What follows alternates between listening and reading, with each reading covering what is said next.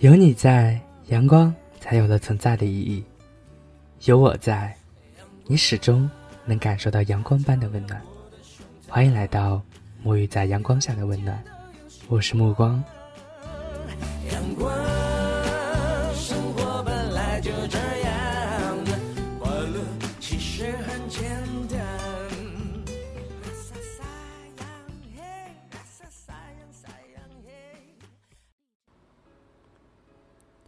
所谓思念，不外乎是我现在对大家的感觉。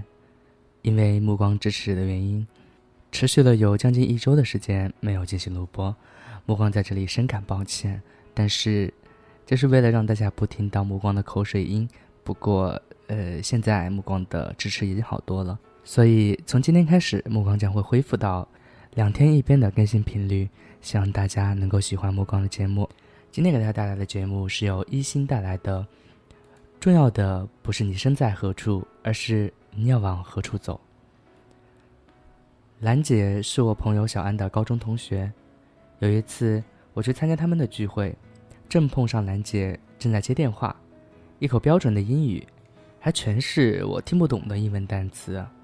听小安说，兰姐是医学博士，可读高中的时候，她只是班里最不起眼的一个女同学，相貌和成绩一样平平。兰姐也没有在高考中成为黑马，正常读了一个专科学院。所有人都以为她会和班里的其他女同学一样，毕业工作很早就结婚生子。谁知之后的每一次聚会，兰姐的身份和生活都让老同学们感到惊讶。这个班里最不像学霸的人，成功走上了一条学霸的道路：专升本、考研、考博。从蓝同学到蓝博士，他用了十年。后来。我还陆陆续续听到他的消息，看到他去世界各地参加研讨会，从容做报告的照片，也看着他在国际期刊上发表了一篇又一篇的论文。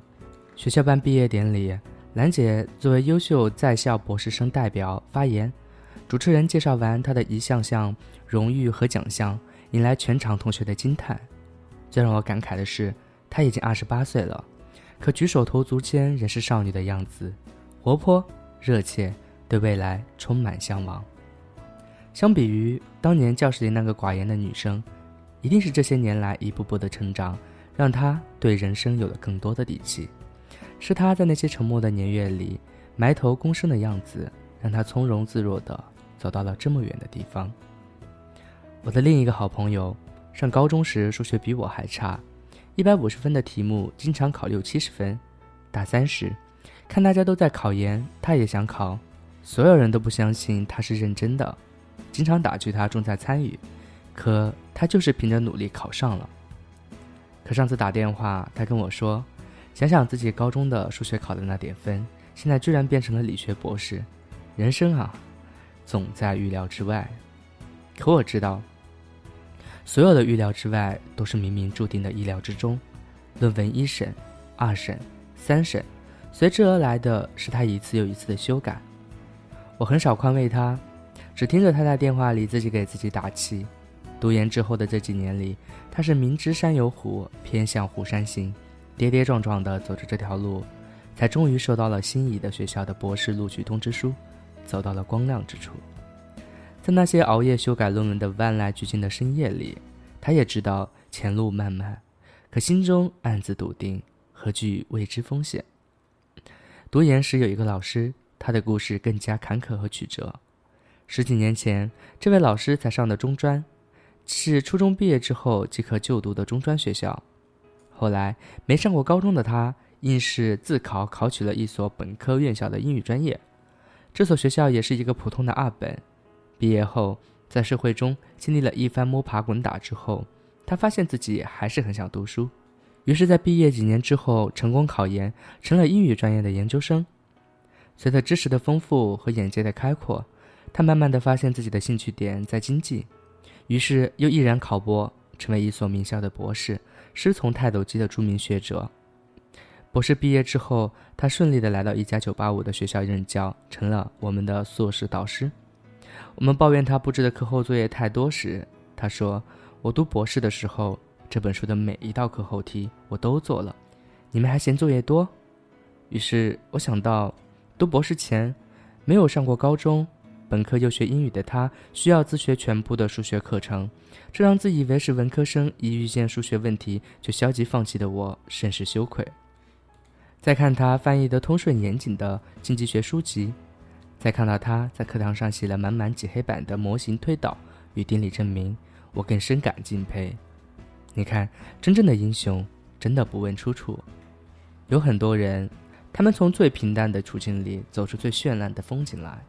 如果能回到高中的课堂，我想告诉自己，永远不要因为此时此刻的境遇而放弃对未来的向往。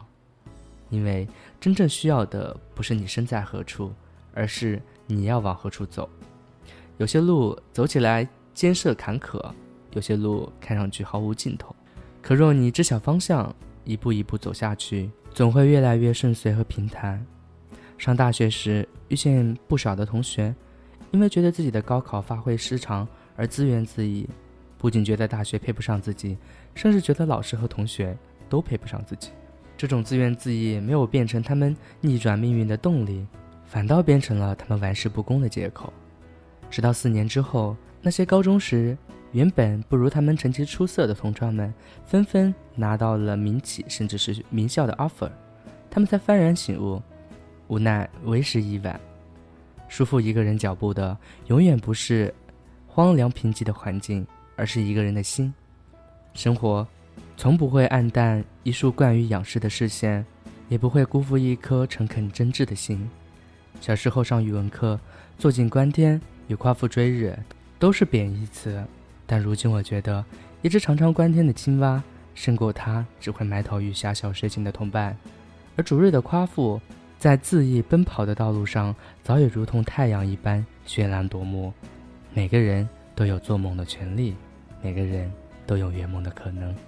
我想，若你愿意走向光亮，即使在暗的地方，也能渗透阳光。